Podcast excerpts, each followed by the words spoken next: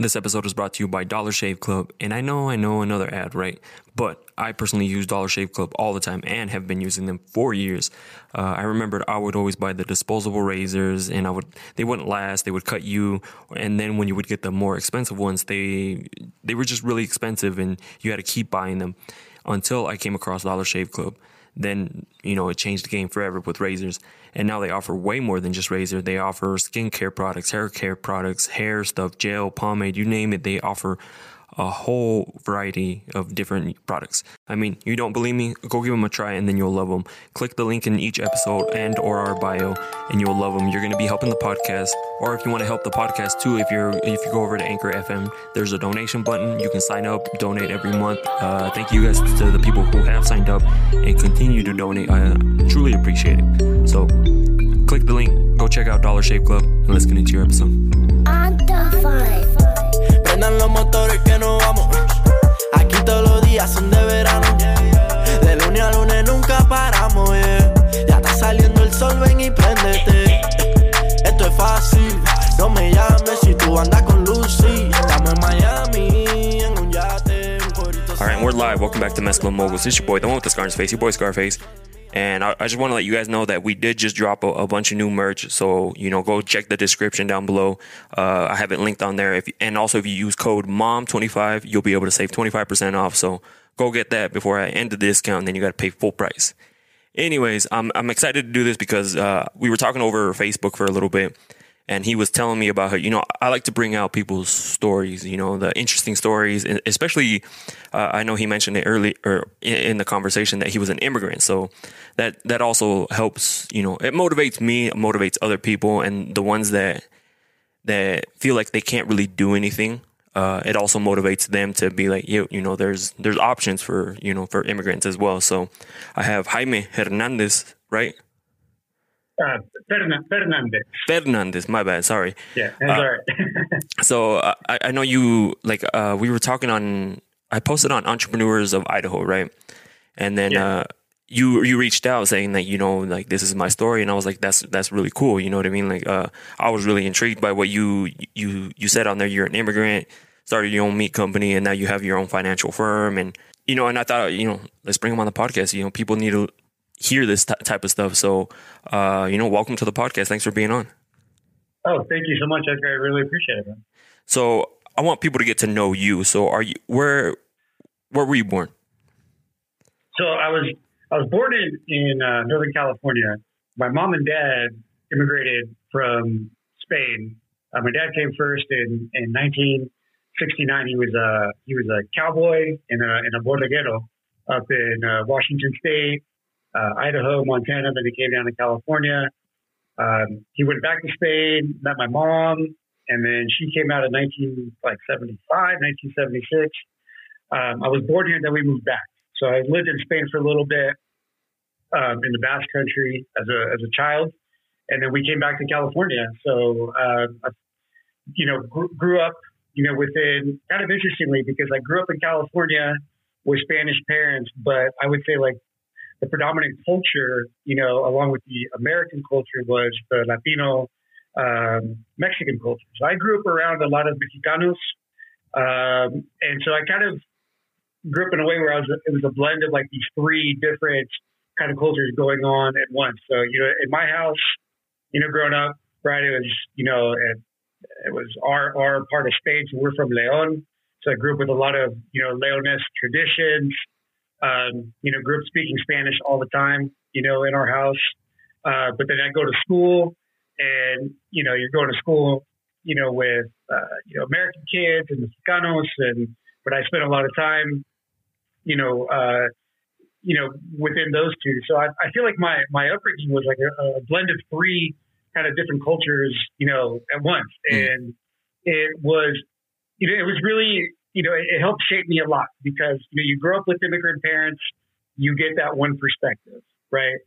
You grow up in an American culture, American society, you know, that has you, you learn like the American value system. That's another influence, and then you know, uh, going to school with and then working with you know the you know the, the Mexican population that we had. I mean, I you know I did labor. I labored with them, You know, so there was I'm like one summer, you know, my dad put me to work, and I worked for a farmer, and I was out, you know, in the fields every day. You know, whether it's driving a tractor, cutting weeds, uh, harvesting. You know, and then when I was in college, I'd come home and I worked in a tomato mill, and you know, working with you know a lot of Mexicanos. So I that was a big influence as well. That culture of you know seeing you know these immigrants come to the United States like my parents did, right? It was it was the same, and they were you know working and doing all the same things that my parents wanted to do, and you know there was a lot of I think commonalities, you know, being able to speak Spanish, uh, you know, the Catholicism, the sharing some holidays and things like that. So um, that for me, you know, was also hugely, you know, influential. So yeah, I'm I'm I'm a I'm an immigrant. I'm a child of immigrants, um, and I grew up around mm-hmm. immigrants as well. So it was it was a really you know interesting way to grow up. Definitely. So so how old were you when you came over here? You said. I was probably like about I was about a year old. I was I, was pretty young. Okay, when, so when we came back. And so you weren't really like too familiar with uh with Spain. No, at that age, no. But you know, my my parents always made it a point for us to go back. Mm-hmm. So we would go back every couple of years, um, you know, in the summer. So I would spend, you know, like a month or six weeks, what have you, you know, with our family. Um, and I got family like all over the north of Spain. So I had a lot of opportunities to go and see the different cities, you know, where my where my relatives were living, and, and really get to know the you know the culture, um, get to know the traditions of, of you know of you know my my my family. Um, so, I mean, I definitely feel connected to it, you know, because all my relatives are still there. Like, we're the only ones here. I'm the only one in the history of our family, you know, that was born, um, you know, outside of Spain, you know, up until, you know, my, my children were born here. But yeah, so I, I mean, I definitely feel a lot of connection to it. My parents always made it a point for me to stay connected. You know, that was, that was a big thing for them, you know, um, keeping up the, you know, keeping up Spanish, uh, you know, communicating with the family, you know, uh, going back and visiting and just being as much a part of, of, of you know, our family's life as, as possible. What, what were some of the major differences that you would see? Like, you know, you're living in California, you go to Spain. You know, is it is it yeah. hugely different, or is it you know? It's.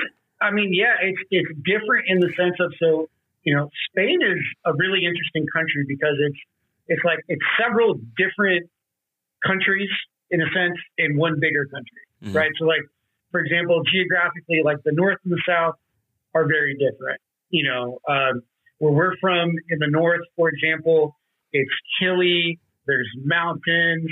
Um, you know, we it's it's very you know it's agricultural based. Um, it's very it's very old. Uh, you go to the south, it's it's different because you know the south really had that you know North African um, you know, Moorish Muslim influence for like 700 years. So, you know, the art and the architecture and the food and the way they speak Spanish is different than how we speak Spanish, just as an example. Then you have the Basque country, which is its own like autonomous, you know, nation and they speak Euskera and Euskera is nothing like Spanish, right? You go to Catalonia, Catalonia is its own autonomous nation. They speak Catalan and Catalan you can kind of understand it because it's a mix of Spanish and French almost. That's kind of what it feels like.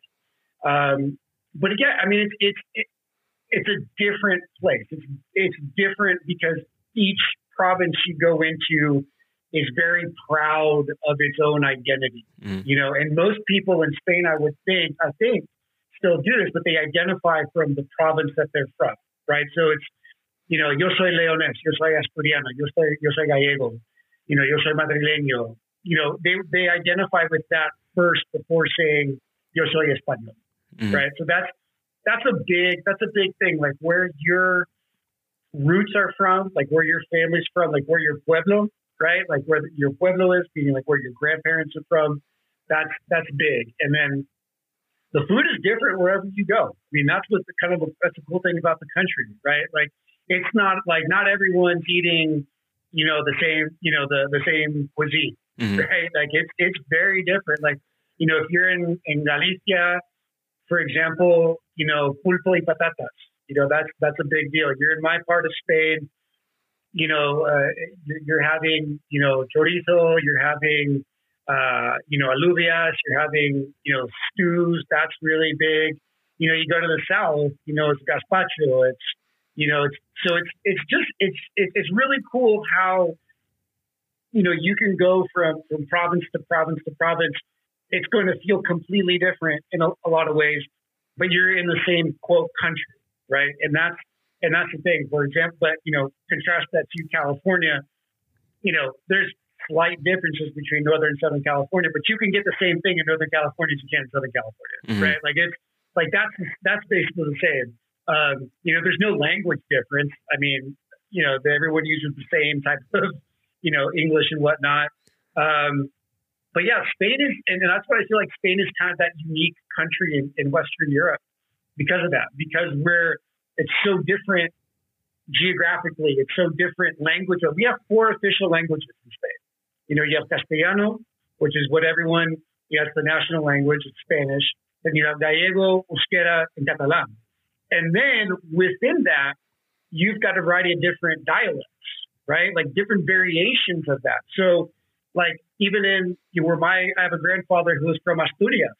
When Asturias they speak Bable, and Bable is different from Castellano, and it's a little different from Gallego. It's its own little thing. So that's something I always dug about about Spain. It's like there's just these pockets, right, where where it's different, and I always appreciated that because it it opened my mind up to, to you know learning about culture and history and tradition and language and how things.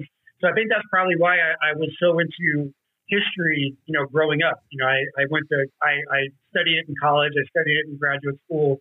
Um, I think I owe a lot of that to the way I was exposed to, to Spain and then later on, you know, different parts of Europe. That really like, you know, opened my eyes like, wow, like you know, I can travel this country from east to west and it's completely different, mm-hmm. you know, from where I started to where I ended. So yeah, that, that was, I would say like that's, that's something that was the most, you know, prominently, you know, different between, you know, Spain and, and, and California. So it's like, it's genuinely different over there. It is, it is a very different place. So what about, uh, you said you, you grew up, uh, you know, with Mexicanos and all throughout, mm-hmm. uh, you know, your childhood. So because I know Spain, their their their accent is a little different. Their Spanish is different than uh, right. uh, than a Mexican, right? Uh, yeah. Did you grow up learning the, the, the Mexican tendencies, like saying stuff like that, and then your parents would be like, "What did what did you just say?" or like things like that. That, that well, yeah. So you know you know what was cool is because my my parents worked with Mexicanos like the entire time. So my my parents worked for the local school district. My mother was.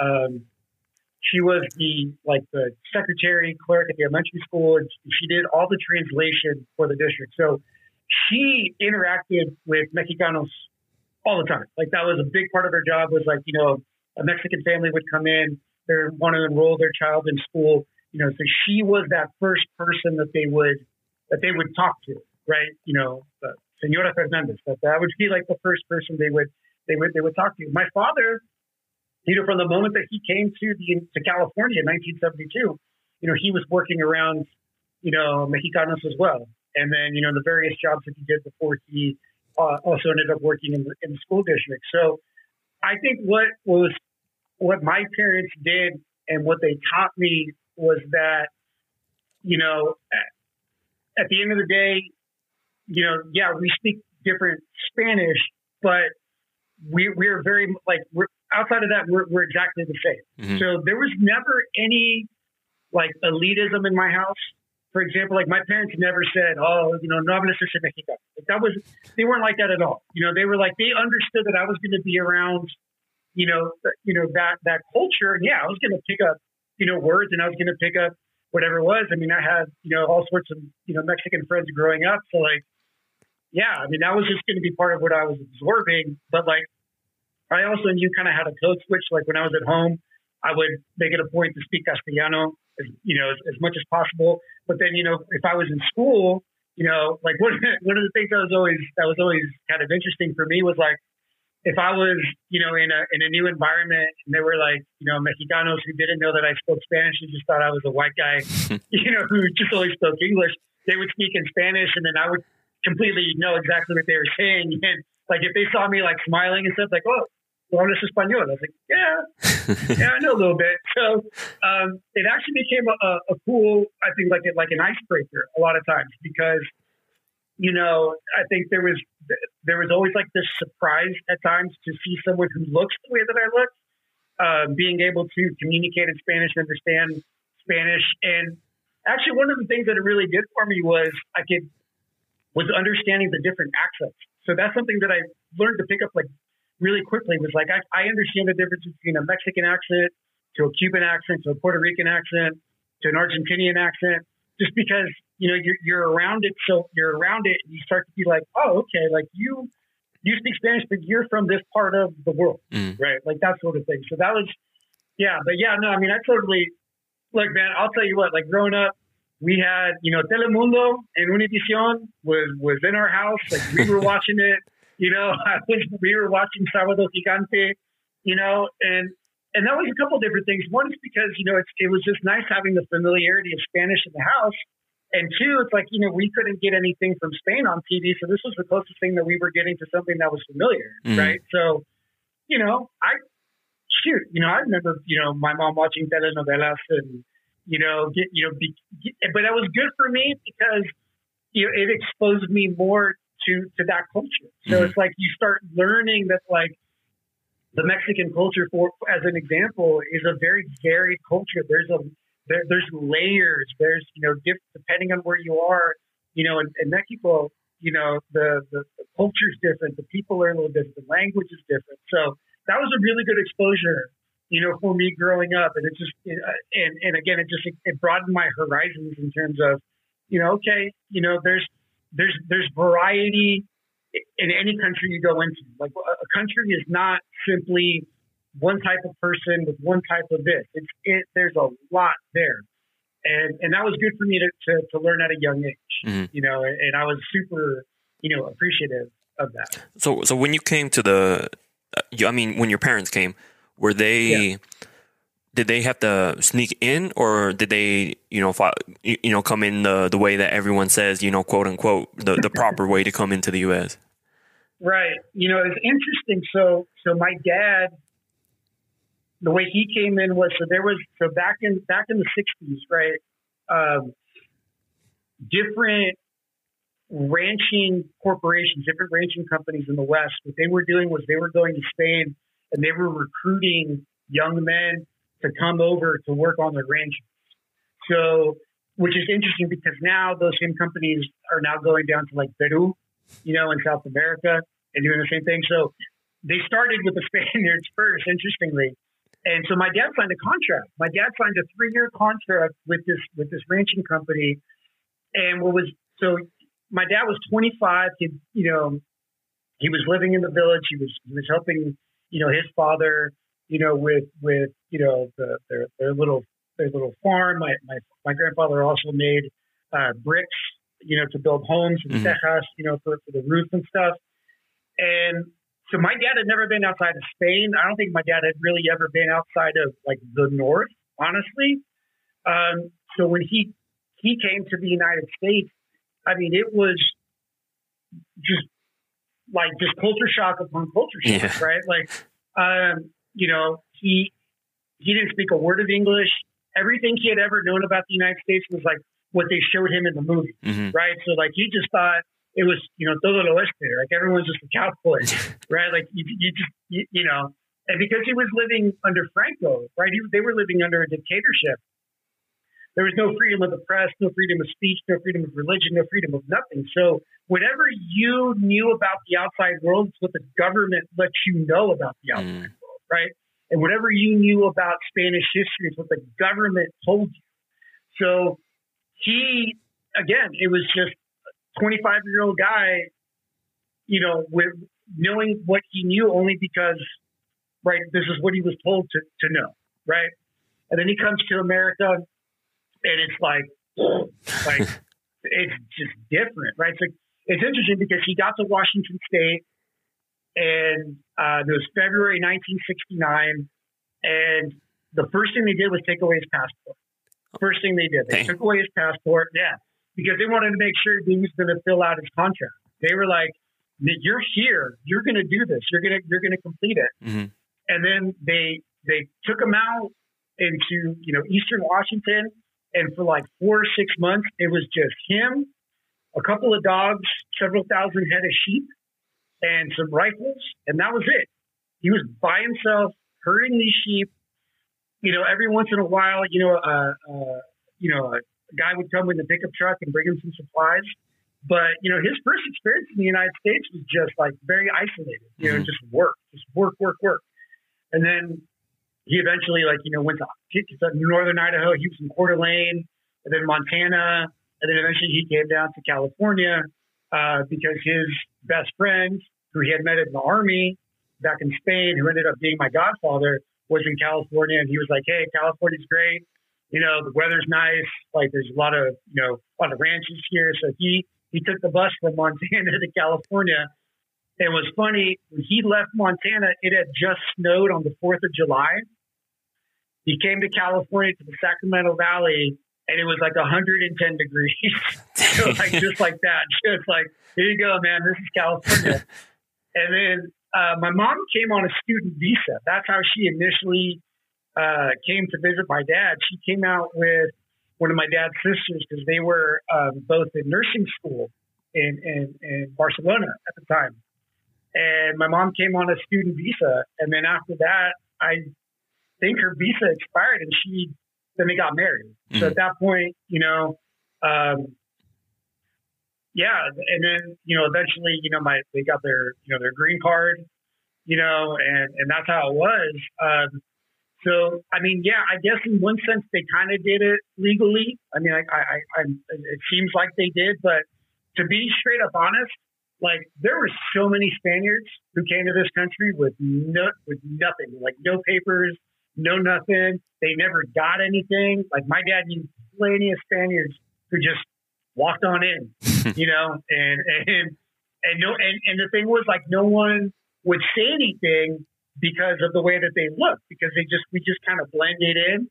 So no, like no one was calling them out and saying like, you know, where's your documentation, where's your immigration date, but nothing. So yeah, there were plenty, plenty of Spaniards, you know, who were here and just never, never got, never got their green card, never got their citizenship, just lived their life and, and worked, and that was it. Dang, yeah. So so back then they were they were almost giving you like a they gave you your passport as soon as you signed this contract to come work for this company. They would they would help you get a passport. Yeah, so they would help you get the passport, and then once you got here, then they took it away. Uh, that So company. they, they, they, that company, they take it away. The second you got here, they take it away and they sent it to the Spanish consulate, I think in San Francisco. And you were, you had to fill out your contract. That was it. And, you know, my dad's first paycheck, they took that oh wow. from him to pay for like his plane ticket to come to this country. So like he didn't make any money for the first, I don't know, like couple of months. Like they just they, they withheld a lot of it.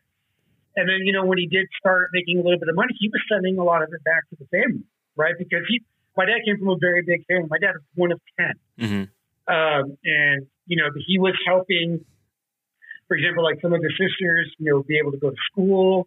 You know, he was helping, you know, like uh, his his parents. You know, I think he helped them like buy their first washing machine. You know, like that sort of thing. Because up until then, like they were literally going to the creek and washing their clothes in the creek. Hmm You know, and, and doing it that way. So, yeah, he was he was very much like, you know, I'm I'm I'm doing this to you know to help out you know the family as much as I can, and that's what he was. That's what he did for you know for years. That's what he was doing. Yeah, it's crazy you bring up that like washing because I remember when my parents uh they they always sit here and like uh it's funny before they would tell me all these stories that what they would do in Mexico. They had to walk here to do this. They had to go to the uh, the stream to wash clothes. And when you're living here, you you really don't like care much for it. You're like yeah yeah whatever. Like Right. it, it's different now. But then you actually like w- when you go and visit and you see like what they were doing, you're like holy crap, you would walk from there all the way here just to go to school and uh, no running water in some places, no lights, no nothing. And, and it's just amazing. And, and then it makes sense to like myself. And that's why I like other people to go to visit the, those type of like places in like, say like Spain, Mexico. So you can see why they wanted to, you know, leave, uh, to right. get a better life. So you growing up, like, uh, you you said you were surrounded by Hispanics and you know mm-hmm. different Latinos, different you know just different races. So it's a little different yeah. here in like in Idaho Falls when I was growing up. We were it wasn't a lot of us. There were some of us. There wasn't a lot of us. Yeah. But there was a lot of uh, like racism going on just because there mm-hmm. wasn't a lot of us. Uh, yeah. Did you ever experience anything like that over in, in, in California? You know, I I personally like there was never like any like anti Spanish. Mm-hmm. You know what I'm saying? Like there was nothing ever directed at me because I was Spanish. I, however, and this is something that I, I definitely picked up on. I, you know, because I kind of had the ability to kind of go between, you know, the Mexican culture and the American culture. And a lot of times when I was around other Americans, like they would let their guard down, and I could they would and I could hear them being racist toward Mexicans, mm. and and and because a lot of them, I guess, you know, they just, I'll be like, I never really felt fully accepted by the American culture. I never really felt fully accepted by the Mexican culture. And that makes sense because, you know, we were, we're a little bit different between the two, right? We didn't fit in in one or the other. And I think that's probably why I was able to kind of go between the two when, you know, when I was, you know, younger and in school and whatnot. Um, you know, I never, you know, I never personal. I never personally, but I know, for example, like my parents, because my parents have accents. Mm-hmm. Like when they speak English, they have an accent. My father has still has you know an accent. My mother has an accent, and I will say that you know if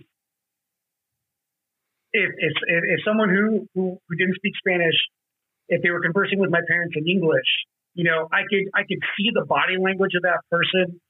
I could I could I could kind of you know feel the mannerisms. I could I could kind of feel like they were looking at my folks and being and, and thinking that they weren't intelligent, for example, or you know that their accent, um, you know, was because they had an accent that they were they could you know discriminate them in some way, or maybe try to cheat them in some way, or not be fully honest in some way, or speak down to them in some way. So I would say that that's something that I picked on really quick was that there's a lot of English speaking Americans in this country when they hear someone with an accent, regardless if it's a Spanish accent or you know another type of accent, their first inclination is to think that that person's not intelligent mm. or that that person um, comes from you know like an, uh, an impoverished background. That person is educated, right? But you know, and that and that was that was that's what I saw, and it always appalled me because it's like, yo, if you were to speak to my parents directly in Spanish, you would see the level of intelligence that they have. You oh, see yeah. the level of, you know, and that's the thing. It's like you try communicating in your second language and see how you do, right? And and and and that's something that always kind of upset me was you are judging them based on the language that they had to learn on their own being in this country. Like they didn't go to school to learn English, right? They learned it on their own. They picked it up on their own. They learned how to read and write and speak in your language. Mm-hmm. You know, and, and and that's the thing. So I saw plenty of, of, I would say, you know, of discrimination against Mexicans. Absolutely, absolutely, I saw that. I think what what I felt was that being spoken down to and sometimes being made to feel as a second class citizen because you know, my parents had an accent, mm-hmm. you know, because my parents didn't speak maybe, you know, proper English, for example. That's something I definitely saw. That that's something I definitely felt, you know. But yeah, you know, I the discrimination against Mexicanos, absolutely. Yeah, I mean, no question. There was plenty of that, and and there still is where I grew up, you know, because there's still this mentality of, you know, the, the white Americans are, are the farmers and the ranchers and the property owners, and the Mexicanos are just the workers. Mm. And so that's that's something that still definitely, if you go to Northern California, that mentality still exists. You know, not amongst everybody. I'm not trying to paint everyone under that same brush, but definitely, you know, amongst a lot of folks, mm-hmm. that that that still exists, no question. So, you you in high school, because um, uh, a lot of us have like uh, our plans. Like when our when we are in high school, like I originally thought I was going to go to college and do this and do that. What did you right. have like? Uh, what did you want to do while you were in high school? Like, uh, was it go to college? Was it like start a business? What was it? I, I definitely wanted to go to college. That was something I always wanted to do. I, I felt like I felt I owed first and foremost. I owed my parents that. I owed them, you know, advancing my education, knowing all the sacrifices they had made, everything they had done, you know, to be able to allow me the opportunity to go to college. So that's something I felt like at the, at the end of the, you know, very least, I got to get this degree because I owe them that. Like I owe them that degree. Um, in, in terms of, you know, what I wanted to do, I kind of, kind of went back and forth, you know, for a while in terms of what I wanted to do. You know, first I was thinking, you know, law school and then maybe thinking, you know, doing something, you know, with psychology. And then I ended up, you know, uh, graduating uh, with a degree in political science and history. And, you know, I played around with the idea of law school for a little bit. And then uh, I got into education and I actually, you know, taught for a little bit. And then I moved to England for a year. Um, and I ended up getting a, a, my master's degree in history uh, in London, which was like the dopest experience. Like that was so great. Like mm-hmm. that was, I was living on my own. You know, I stayed there a whole year. I, I didn't come home. I was just there pretty much the whole time. Um, really tough program, like really intense program. Uh, and and then I got into education. You know, when I got back, so I did for my my first career was in education, was was teaching, mm-hmm. um, and you know, coaching sports and, and doing that sort of thing you know, that ended up changing once I met my now wife, who, you know, when I was dating at the time, you know, this, and this kind of opened the door for me to this whole nother way of thinking that I hadn't really considered, right? You know, she, she comes from a different background than I do. Uh, she's actually, she's from Boise, for example. Uh, her parents are both, you know, professionals, um, have done very well for themselves in, in you know, in business and, and in academia. And, you know, she was the one, along with a couple of my very, very close friends, who said, Hey, the chorizo that your family makes every year is phenomenal. Mm. And if you were to sit down and make a plan and, and, and construct, you know, a business model, so to speak, you could probably do something with this because there's you know, there in this country, in the United States, and this is true, there's just not a lot of very good Spanish chorizo. There's just not. Mm-hmm. You know, you get some imported from Spain that are pretty good. I'll give them that. They're pretty good. But I never found anything in this country that equaled what I remember from Spain or from what my family, what we would make, you know, every winter. So that really, that planted the seed. And I remember, you know, one December I was back in with my folks back in, in our hometown and we were making chorizo and I had, you know, I had like this notebook and I was sitting there and I was like, you know what? If I do this and then I do this and then I do this and it just, I kind of started, you know, writing stuff down. Like, I, I got to do this. I got to do this. So that's what opened the door for me to creating Three Sisters Artisanal Meats. And it started I'm not even joking. It just started as an idea on a piece of paper. That's how it started. It's crazy how um, some of these things start. You know, just like the little yeah. little things. Yeah, you know, and, and, it started with you know I was uh, so what I did that it was that was like 2015. I was like December 2015, and I remember I reached out to my my friends and I was like, listen, I'm going to be making chorizo this year again, like we always do. I'm going to make a little bit more. And if you guys want to buy some, let me know. And I made a list and, and I ended up like make, we made like, I don't know, like 150 pounds that winter. Oh, wow. Quite a bit. Yeah, we made a lot. We typically make about a 100. And then that winter, I remember we did like 150, almost 200. And then I, I, you know, went through the whole process, figured out the chorizo, you know, packaged it up, and I sent it to my friends, and they all loved it. Right? They were like, "This is, you know, this is amazing." I was like, "Okay, if you guys like it, then there's something there." I was like, "Okay, there's something there. I can do something with this." And that's how that's what got the ball rolling. Mm-hmm. You know, I just had enough. I had enough positive feedback to be like, okay, you know, I, I think this is something that I that I can do.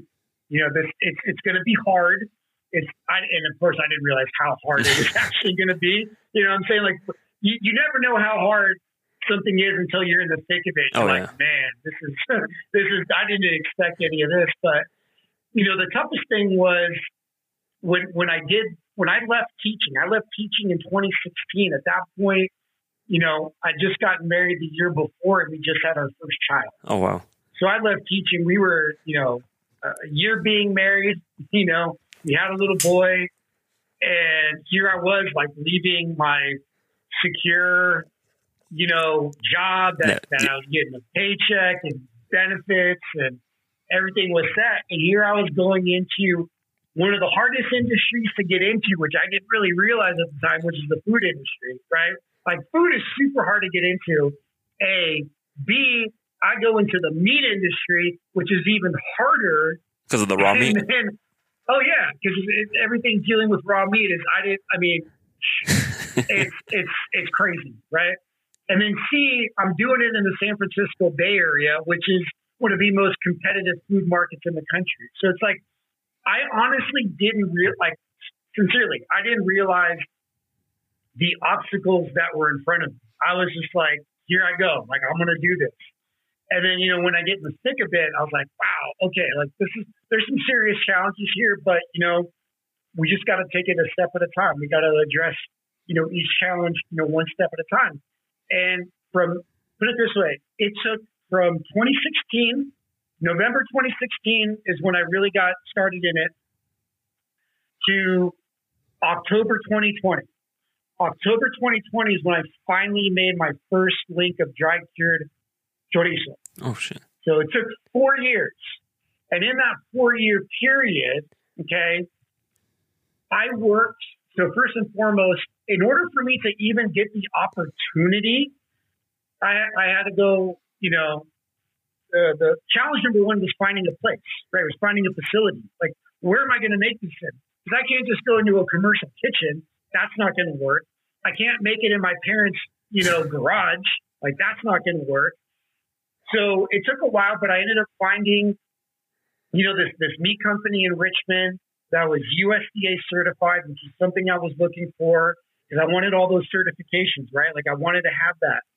And they're like, yeah, well, guess what? We're actually building out a sausage making plant, a facility, you know, with, with what we already have. And we're going to have curing rooms. We're going to have all this. I'm like, great. When's it, when's it going to open up? And they're like, in about a year. I'm like, cool.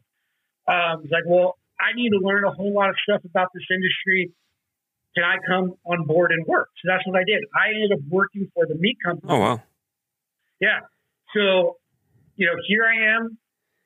Uh, you know, getting up super early.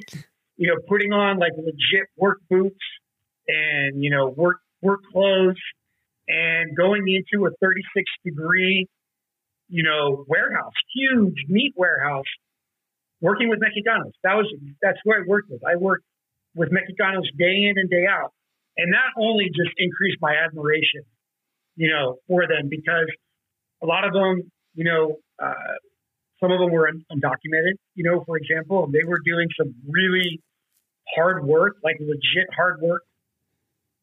And that year actually turned into two years, which turned into 28 months. So it was 28 months later that you know the, the, the facility opened up, and you know I, um, I, I moved from working in the warehouse to move to working in the sausage production facility. So I was making, you know, I would say every day I was making about 500 pounds at least of sausage for, for, for this company. That was their own label. And then, and then finally in June of 2018, they let me start making my own chorizo, right? But it was fresh chorizo. So I had to, you know, deal with all the issues that come with a raw product, which is storage, distribution. Oh man, uh, I mean, I could write a book on on you know having to problem solve, you know, all that stuff. But you know, it, it was it was good. I mean, I was doing everything by myself, right? So I was making it, I was storing it, I was packaging it, I was delivering it, I was going out getting my own clients. You know, I ended up because I didn't have any employees. I was it, right? I'm I'm still there. I don't have any like I don't have anybody else doing this, you know, for me.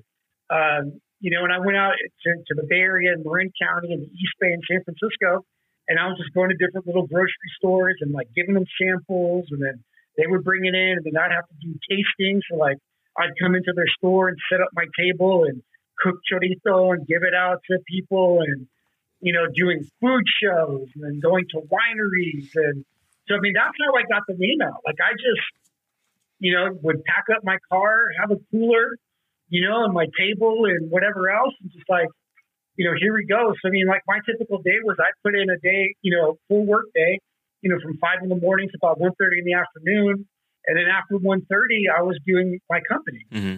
So you know, and then we had a second, then we had a second child in the middle of all this. so it's like here I am, you know, we got two little kids, you know, but you know, it's just I, I, I mean, I literally just had to figure everything out on my own, you know. So I look at that experience as like, you know, it's like I got an MBA without getting an MBA, mm-hmm. right? Like that's that's really what it's because I had I was doing all the stuff that like you'd have to do to start a company, you know, talking about you know budgeting and your startup capital and your marketing plan and you know expansion and just all this stuff. So that's that was tremendous. You know, and then having to do it all by myself, you know, not having, you know, a partner to bounce ideas off of or so it was a lot of just trial and error. It's like, you know, you try something, it works great, you keep doing it, you try something, it doesn't work, you don't do it anymore. You know, you adjust, you pivot, you figure it out. You know, you take some losses, you take some wins, but it's just the the thing is you just you, you had to you just got to keep going, you know, and and so much of that's just mental, right? So much of that, honestly, is just you mentally have to just discipline yourself to be like, yo, this is hard. This is hard. But if you quit, you will never reap the benefit. You will never see this through. You will like everything that you've done will be will be for nothing if you quit. But if you keep going, even if it takes you longer than you wanted to, at some point right? If you just keep doing enough of the right things every day and you don't stop, you're going to be successful. Like it's, it's going to happen. And that's kind of the mentality I, I just kept with me.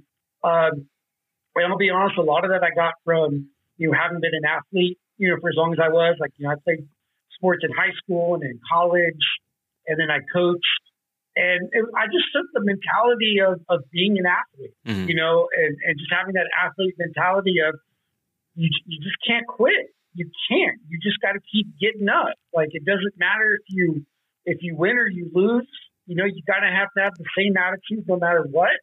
You can't get down on yourself. You can't get sad. You can't get, you know, you can get frustrated, sure, but then you got to work through that. You yeah, know, figure figure it stay, out. You got to figure it out because if you stay stuck, right? If you just dwell, you're never going to get better. You're never going to progress. You know, and you just always have to have that that mentality of of wanting to learn you know of, of admitting to yourself you don't know what you don't know. So surround yourself with people who do know that stuff and learn from them. And that's what it took. And now you know we're as a company where you know three sisters we now sell it online. You know we have an online store. You know we sell in brick and mortar here in idaho and in the bay area um, you know, we, we're, we're working with a winery back in California that hopefully will open the door for, for more wineries in California. Um, we're starting to talk more with subscription box, you know, companies like those food boxes. Um, you know, we're working with different, you know, catering companies.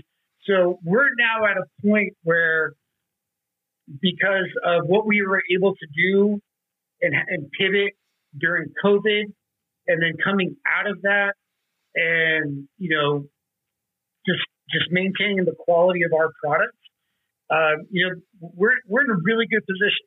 You know, and, and, and that's something that you know I feel like if I if I would have if I would have given in to the negativity, you know, early on, and would have given in to um, you just the you know things are going slow, things aren't going my way, um, I'm having to wait too long. Excuse me. I wouldn't be in this position. You know, I wouldn't be in a position where now the chess pieces, as we're moving them, are starting to to, to go the way I want them to go, mm-hmm. right? And that and that would be the, the biggest piece of advice I would give to anybody who's starting a business is you gotta be patient. Like you have to. You have to be patient. You got to make small, attainable goals. You know, even like just make little goals every day, and before you know it, you're going to be knocking those little goals, and those little goals are going to turn into bigger goals. It's just you, you got to. You just you, you can't you can't quit. You can't give up, even when you think you know that it's it's too much. Yeah, I, I feel like a lot of people do quit when it as, as soon as things get a little bit difficult, get a little bit hard, right. or um, you know it's not going their way, like you said, uh, they don't see that instant success. That's what a lot of people want. They they see yeah. somebody with a business, they're like, oh, I want that. I'm going to start my own company, but then they realize right. they didn't get to where they're at like that. It happened with yeah. a, a lot of time, a lot of work, a lot of effort. We we like people like ourselves with our own little company like we go through those days, you know, and like you start questioning things, but you're like, I got, I got to keep, I, I got to keep grinding. I gotta, got to keep going. Right. And you know, I, I, like that you bring that up because I, I like to read a lot of uh, self help books and just all sorts of books. And one common thing with everybody is like things that you said earlier. You uh, surround yourself by the right people because it has a lot to do with, um, you know, your success. If you're hanging around with a bunch of people who have no goals, no, no, no drive, no motivation to you know, become better, then you eventually become that average too. So, yeah. you know, I was glad that you brought that up. So I also had a question about COVID. So you said yeah. you started selling online. Was that before or after COVID? So that was after. So interestingly, right before COVID hit, I had this whole plan for expanding our fresh production. I was talking with a company down in Fresno that I was going to switch my production down to, and I was going to do just really expand our, our, our fresh production. I had all these plans for that, and then COVID hit, and that just do like derailed anything I wanted to do with that. So here I was, and I was like, okay, you know, my this plan that I that I put a lot of work and time and effort and energy, um, it just it just kind of blew up. No fault of my own. You got a you got a global pandemic. That's just you know, it's just, yeah. hey, sometimes stuff happens, right? Like that's the thing in business. Things are going to happen that you have no control over. The only thing you can control is how you react right? That's all you can control. You can you can control your attitude and you can control your effort. That's it. Everything else is out of your hands. You gotta kind of make peace with that. You know, when you do get into business, you got to make peace with. There's going to be so many things that you can't control. Like you can't control what people think about your product. You can't control that one day maybe you have a, a buyer who just doesn't want to buy from you anymore. Uh, you may not control that there's just people who aren't just gonna they're they're not going to be into your product anymore. Like those things are going to happen, right? You can't control that, but you can control how you react to that. So I was fortunate in the sense that I was still able to produce and sell in the Bay Area. And for a little bit, you know, when that moment, the first couple months of COVID, when people were like going to the grocery stores and buying a bunch of stuff and stocking up because they thought, you know, they didn't know how long this thing was going to go on. We were doing really well. we, people were just buying our stuff like that because, you know, they could keep it in the freezer and they were like, this is great. And then, you know, at that point, my wife and I made the decision to move from the Bay Area to Idaho. And there were a lot of factors about that. We wanted to come to Idaho for a while you know, we wanted to live in Boise. Like I said, my wife's from Boise, but also, you know, quality of life, being able to raise our kids the way we wanted to raise them. And look, as much as I love California, you know, and I'm a Californian, uh, Bay Area is just expensive, man. Yeah. Like it just is. Like, you know, and I mean, I'm not going to get into the economics of, of all that, but it's just at the end of the day, you know, it just didn't add up to stay there. It just didn't. And it, it broke my heart because, like I said, I've lived in the Bay Area for a long time. Love the Bay Area. I love the East Bay. Like I lived in Oakland for a long time. I love Oakland. Um, you know, a lot of my dear friends were all there. So, but you, you got to do what's best for the family, right? It's a tough decision, but you do what's best for the family and you do what's best for everybody. So we came to Boise, and at that point in the summer, you know, uh, the the meat master, the like the, the charcuterie guy who's running everything back in, in Richmond for me. Um, I, I just I had a conversation like, look, man, I really want to do the drive-through now. I think you know, we got to make this transition. If there's ever a moment to make the transition away from doing fresh to doing the dry cured, like this is it. We got it. Like if I got to do it now, mm-hmm. right? Because if I don't do it now, this is never going to happen. And then all the work that I've been putting into it for the last four years is just going to be for naught. And he was like, I'm with you. I love your products. Let's do it. And his name is uh, Tyler. I love Tyler. Tyler's my boy. Uh, there would be no three sisters without without Tyler Cook. Um, he's actually no longer there. He actually now works uh, for for a company out in, in, in, Vermont. But he was he was the guy. He was and and he believed in it. And you know he helped me to you know take our recipe, develop it, make it work. You know the way that I wanted it to work. You know as as a as a cured chorizo. You know he made sure that all of our products or all of our ingredients were super high integrity ingredients. They were clean. They were natural. Like if you look at our label, on our label, it's super straightforward. There's nothing artificial in our label. It's just pork, salt, you know, pepper, paprika. That's it. And, and a lot of us, that's how I like, I am not going to change this recipe. Like I was very stubborn. I'm like, we're going to make it work the way that my grandparents made it work, the way that my parents have been making it work, the way that my great great grandparents made it work. We're going to do that. And he was on board. He was 100% on board. So you know, we got a batch made. We made a test batch. I sent it out. Huge response. And then, you know, we got our, our website up and running. You know, we completely changed it. So now you can go in there and you can order links from us. And, and that's it. That's how I've been building it. So from October till now, you know, that's what I, that's how we've been kind of, you know, we made the, we made the pivot, mm-hmm. right? Like we just recognized what the problem was. Like if I keep doing it this one way, I'm going to bankrupt myself. I'm going to lose momentum. It's not going to work. It's going to be too expensive. I'm never going to get because my goal was always to do the drag That's all. That's that's where I wanted to go. I wanted to make the drag and I just took that. I had that. I had that window, right? Little small window. Mm-hmm. But I took it. I took it. I was like, here we go. Like this, I, this is like make or break. Like this is going to work, or it's not going to work. And you know, it's been fun, but no, I mean, we, we made it work. We figured it out, you know, and like I said, now because of that, you know, we're, we're, you know, we're in a really nice upswing. Mm-hmm. And I'll be honest, like the coolest part about this whole experience is I'm now selling my chorizo back in my hometown.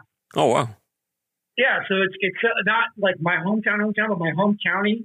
So I'm from Colusa County, which is in Northern California. Mm-hmm. And there's this great, uh, you know, restaurant, delicatessen. Uh, it's called Granzella's, and it's been there, you know, since the mid '70s. And that's like the spot, right? Like the, everyone goes to Granzella's. It's it's like right off of I five. So like you get all sorts of people driving up and down I five. They'll stop there, and you know, just to be able to sell it back home mm-hmm. to people that I know, to people my parents know, people I grew up with, like they now go to Granzella's and they buy it, but they're like, "Hi, this is so good." Like that's been honestly, like that's been the, the coolest part of this whole experience is that like I can sell it to people like that I know, mm-hmm. right? Like that's that's been probably one of the most like satisfying things and probably one of the most gratifying. Mm-hmm. And that's been, you know, just be like, okay, dude, like this is why you stuck it out because now you've got something to show for yourself, and and people back home can enjoy it too. You know what I mean? Like that's that's been really great. Yeah. So, well, I had two questions. Uh, is it like uh, some sort of family recipe that you know that you guys? It's something that your your family does. You know, what makes it so different from other chorizos? And yeah. second, where did the the name come from? Cool. Yeah. So uh, the the recipe's been so I'll just back it a little bit. So where we're from, from Leon, Leon is considered in Spain as like the ancestral home of chorizo. Like that's kind of like the birthplace of chorizo. Mm-hmm. Um, so you know, if you you know that's you travel around Spain, for example, you know, people always remark, "Oh, chorizo de León, el jamón de León, uh, cecina, like el lomo." Like we do, we do, we do cured meats, right? Like that's what we do, and the reason for that is because you know the winters are dry and super cold, mm-hmm. so it's perfect for curing, you know, meats and just to do it naturally. It's perfect. The recipe is, I would say, it's mostly from my mother's side of the family, but my father's side had their own recipe as well. It's like, you know, every family there's got a little variation, yeah. got a little twist on it, but it's the same foundation, right? It's pork shoulder, it's paprika, it's salt, pepper, and then, you know, some families do a little this, some families mm-hmm. do a mm-hmm. little that. So what I did was I took basically my mother's recipe and a little bit of my dad's twist. And that's what became the recipe. So it's a combination really of my mother's side and my father's side. And then on both sides, if you go back on both, like generations, we've been doing this. Mm-hmm. Like this is generation after generation after generation of, of, of my family. You know, this has been a part of who we are, you know, for as long back as we, as, as I know. Um, so that's what my parents brought with them. They brought with them the recipe, and that's what I've been doing since I was four years old, making it with them. Mm-hmm. Right, like that's that's the family tradition. The name is a combination of two things. One, uh, my mother is one of three sisters, mm-hmm. right? So that's representing my mother's side of the family. That's how I got, you know, I did that. And then for my father, the first ranch that he worked in when he came to California was called the Three Sisters Ranch, and it's in Colusa County. It's pretty near where I grew up, you know, and I spent some time there as a little kid going up there. So I tried to, with the name, combine my father and my mom together, you know, as, as an homage, right? That's what I was trying to do. I was trying to represent what this company is. It's, it's Spain and it's California, right? It's my mom and it's my dad. Um, and that, and that's why I wanted to, you know, to, to name it what I named it. Mm-hmm. And so, and I know you, you said you also started another company. Yeah. Uh, what made you do, like decide to do that as well, like on top of having your own meat company? Uh, you know, the what kind of inspired me to do that, and there's a couple of different reasons why, you know, I wanted to do that. Um, a lot of it just came from I had learned so much in this process that I was like, you know, I feel like now I'm in a position where maybe I could potentially help other people, right? With thinking about finances a little bit differently, you know, talking about, you know, their own, you know, financial goals and budgeting and how they want to get from point A to point B to point C and, and that sort of thing. So, you know, the thing about what I got set up with Three Sisters, what's nice is, you know, all the manufacturing and all the packaging and all that stuff, it's, it's done in California. So it left me with some time on my hands, so to speak, you know, mm-hmm. because the thing, I, I now had more time to be able to devote to um, these other interests, you know, that, that had kind of emerged. And, you know, I, when I came to Idaho, you know, what I ended up doing was I I, uh, I hooked up with this, you know, financial services risk management company.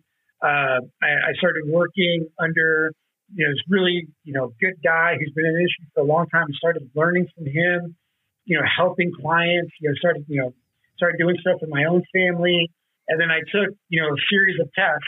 Where I got licensed, and then so I opened up my little firm. So it's just me called East End Financial and Risk Management. And I do a couple different things. So I do, you know, one of the first layers of what I do is like individual, uh, home auto, and, you know, life insurance, right? Second layer I do is uh, small business insurance, the you know, different things that go into protecting small businesses, whether it's insurance, retirement, um, you know, that sort of thing. Third layer is I work with like uh, like agricultural businesses, you know, ranches, farms, country estates. And then last thing is, you know, working with annuities, like indexed annuities, uh, you know, investing. So it kind of took everything that I was kind of already doing in a way, building Three Sisters, and made it a little more formal.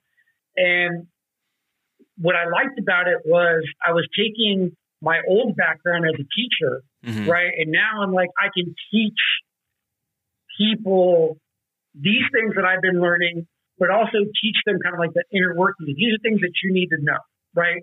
So the way I see myself as a risk management agent is I think about the things you don't want to think about, mm-hmm. right? And I and I come up with solutions. I come up with you know different types of you know ways that we can solve you know whatever issue it is. And again, it's just taking what I what I had to teach myself building three sisters. Because so much of starting a company is just problem solving, right? It's just figuring stuff out and and figuring out you know does you know what's my risk involved if I do this? What's my risk involved if I do this threat? What is my risk if I do this? And that's just something I feel like I got really comfortable with and I liked it. Mm-hmm. Like I just kind of enjoyed it.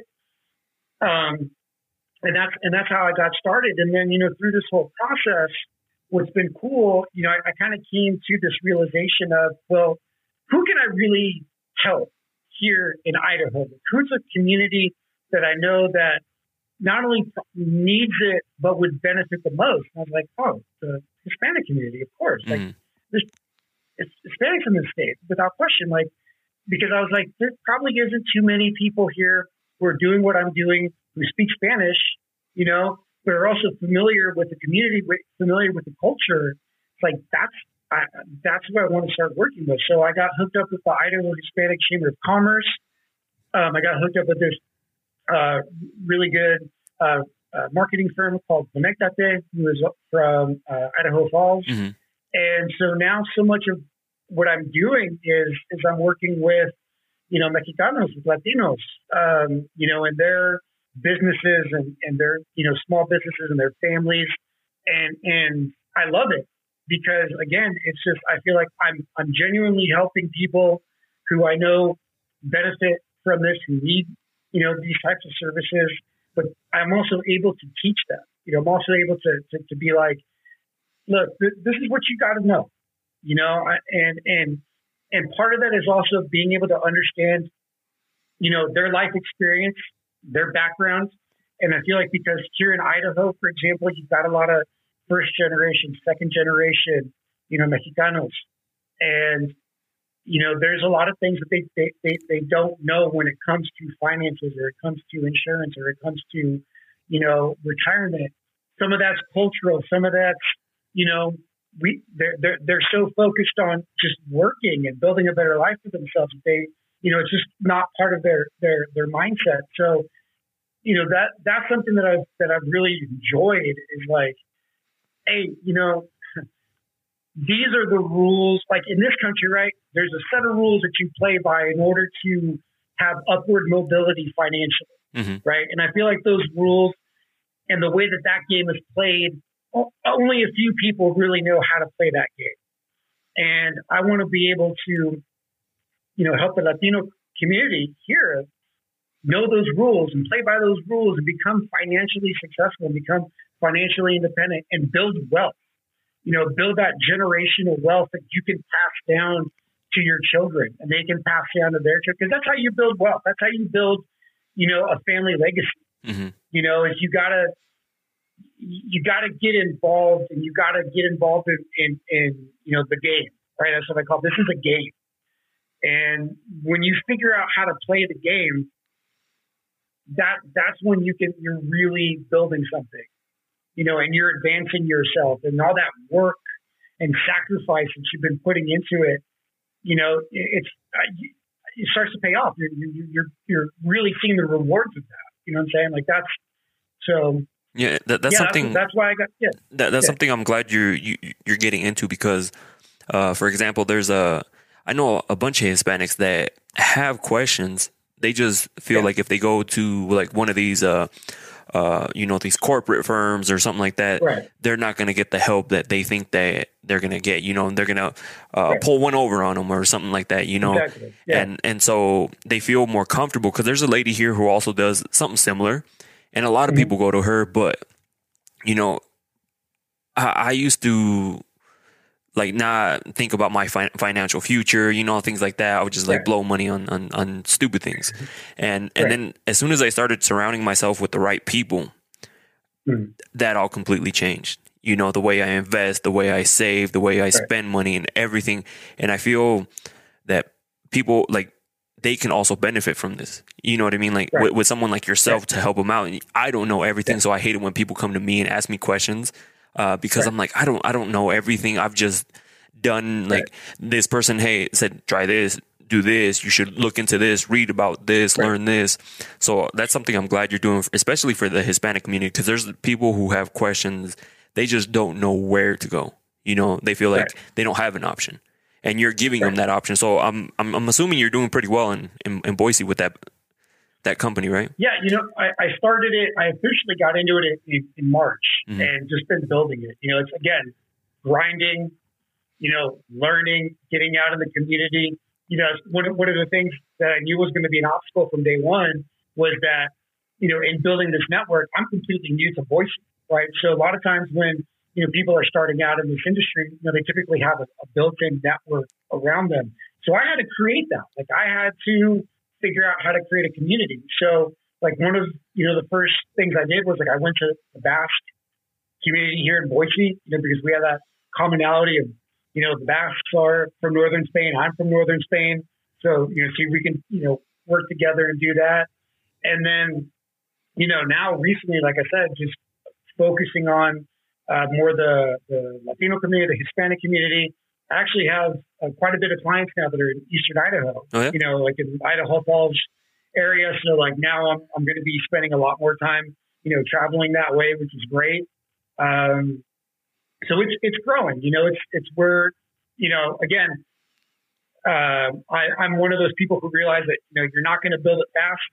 You got to build it steady, you know, and you got to be patient with it. But you know, again, I, I one of the things I feel like I, I bring to the table is that a I I, I know pretty well what it's like. You know, just like you said, having these questions and not having anyone to go to because you feel like if you go to a particular person, they're going to cheat you out of money. They're going to give you the wrong information. And I feel like what, something that I can do is, you know, is building those relationships, right? And being like, listen, I know where you are. I know where you want to go. Here's how I can help you. I want to help you, you know, because I have a, like, I, I have a, I am personally invested and I have a personal desire to see Latinos do well in this country, right? I just do. Mm-hmm. And a lot of that's just because A, I've seen the discrimination. You know, I've, I've, I've seen the racism, and I know full well that without Latinos in the United States, this country would not exist economically. Period. In the story, right? If you were to take every last Latino and Hispanic and they were to leave, this country would collapse economically. It, it would. And my mindset is, well, if this if this community is working as hard as they're working, and they are one of the driving factors as to why our country's economy is what it is. They deserve to have financial stability. They deserve to have financial resources. They deserve to have a, a, a financial future for themselves. So when they retire, they have something to retire with. They have something to give to their kids. They have something to pass along. So that's something for me again, and it just goes back to being an immigrant, being a child of immigrants, growing up around Mexicanos and Latinos. It's just it's something that I I'm passionate about. I feel like personally invested, mm-hmm. you know, in that because I feel like, again, you know, if if they're especially you know in, in agriculture, in construction, in you know different type of service industries, where, where would the United States be without Latinos? Where would it be? Oh, yeah. Right? I mean, that's just that. So, and and that's why I do what I do. That's why I enjoy doing what I do, and that's why I want to serve, you know, that particular community above, you know, all other communities. Yeah, and w- one thing that really stuck about stuck out about yourself to me was that you're always constantly learning, like instead of just being like, oh, I'm going to get into this field, you got a job eh, under that meat market or that meat company and learned how to do it. You know, learn the ins and outs, what goes on, what you have to do. And then also for your new company, you also worked under a different company. You know, it was only a means mean to an end, you know, and not a lot of people want to put in that work. Not a lot of people want to put in that those those hours like uh like like I mention it all the time. People see the end result. They see like my podcast doing well, but they don't see the hours and hours that goes into like editing, uh, you know, uh, reaching out to people, getting people on here, and then on top of that, still trying to live a life, have a, a media company too as well. And they don't sure. see like all the work that that goes into it, eh, or what was necessary for you, like to to learn uh, how the meat market works, because it's not like you said, it's not easy. It, it, it's pretty hard. So I hope a lot of people listening to this not only go, you know, and reach out, buy some of your meat, because I'm going to.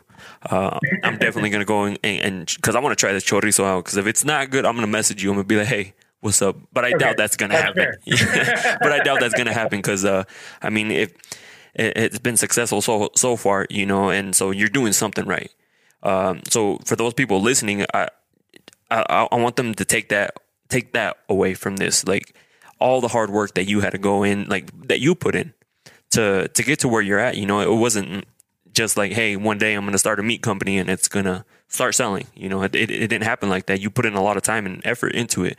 And I'm glad during the whole 2020, it, it's little things like that that people will make them break them. Like you, you decided to pivot because you had to, you know, and you only had a small window. Some people would have would have said, "Well, let's just write it out, see what happens, see how long this goes for," and that could have, you know, it could have ruined their business. There's a there was a business here that was going to open right before uh, COVID, like the whole shutdown, and they they actually had to. I think they filed for bankruptcy right away because they it, they, they had to close down. They were in too deep, and now they can't even open. Like uh, they got hmm. bills to pay. So so so it's it's crazy how you know companies worked. The the ones that came out were able to like you know thrive, especially like small companies. Were the ones that were able to pivot make changes, you know, stay on your toes, you know, like always learning. Uh, that, that's why I'm great. Like I, I'm actually inspired by your story. You know, th- this is why I like doing stuff like this because you get to know people's story and how it wasn't easy, where they come from, like what they had to do, and you know, it, to me, it, it, just motivates me to like you know, like keep doing this, keep hustling, because like you said earlier, we we run into those days where we're just you know you feel like sometimes you question i'm like am i doing what i'm like the right thing? Or like should i keep going? But then you're like yes yes because this is what i love to do. This is what you know this is what makes me happy. And kind of like when you when you mentioned it earlier you said that you were able to sell your meat at your hometown. You know what i mean? Like me it's it's when people reach out to me that i probably seen or like pass by and they're like they message me and they're like hey i heard this podcast. I'm like oh shit you know like appreciate yeah. you listening to it. You know, and like that right. we get a lot of people from all over the world. Uh, there's a map right here. I don't know if you can see that one right there. Hold on. Yeah, yeah, yeah. There it is. So we're like the podcast is listened to in over 44 different countries, which That's is awesome. yeah, and like I'm like blown away just because yeah. people message me and they're like, "We love the content." We I have like monthly. I never thought I would have monthly subscribers like that pay uh, every month to like just to donate you know like to to, to me it's really weird but it, it, took a lot of work. It took a lot of work. Right. it took a lot of yeah. learning constantly and like things like that. But i also want people to try your food out because i'm definitely going to order some. Uh, so where can they go to to get some of your some of your meat? Yeah so our website is three sisters sistersmeats.com so the number three sisters meats altogether.com. Um, and then, like I said, my, my, uh, here in Idaho, uh, I'm also licensed in California too for, for life and annuities, but in Idaho, hey, if you need someone to, to help, you know, in terms of, you know, financials, East End Financial, uh, easiest way to, I, I have a website up on that too. Um, just type in Jaime Fernandez, uh, East End Financial, boom, that'll come up. Uh, or you can can I give out my telephone number? Yeah, go ahead. It's up to you. Oh, yeah. So my number is uh, 208 207 9816. Se habla español. Also, a don't be afraid just to call me up and, and speak to me in Spanish. That's I'm here to do both languages. That's awesome. Yeah. So like, I, I want to thank you for coming on the podcast because me just going in, like, I just knew a little bit about you and then I get to know a lot more about you, which is like amazing to me. You know what I mean? Like people have yeah. really inspiring stories like yourself, inspiring, motivating, and like it, where you come from and where your business came from. Like it, it just came from uh, an idea. You know what I mean? And then like, and, and instead of staying working under people, you yeah you worked for them for a little bit, you learned the ins and outs, and then all of a sudden you started your own thing, which is I, I tell people all the time that are into like the whole landscaping construction, mm-hmm. they learn it like in and out. They know how to do it. They're amazing at it, but they don't want to start something on their own because they're they just get comfortable. You know, mm-hmm. so right. I want to thank you for coming on, sharing your story with us hopefully, you know, like go reach out, go to his website. I'm gonna order some as well because I want to try this chorizo. He made me all thinking about it. I'm like, oh, I love chorizo. I want to try. You know, I want to try see what yeah. you you make. So, uh, so be looking forward my order. I'm I'm, I'm for sure gonna order. Do you ship it out of uh, out of Idaho? Or ship it out of Boise. Okay, out of yeah. Boise. So that's where you do everything. Yeah. And then hopefully yeah. one of these days when I go up to Boise, we can meet up and you know have a drink or oh, for sure do something. Again, that'd be great. Absolutely. Thank you for coming on. I appreciate it, and thank you guys for listening. We'll catch you guys on the next one. See you guys. Cool. Vamos, mira que caliente se ha puesto el weekend. La temperatura en 100 y el cuello frozen. Ya estamos en otro nivel. Yo y Tommy que que. Prendan los motores.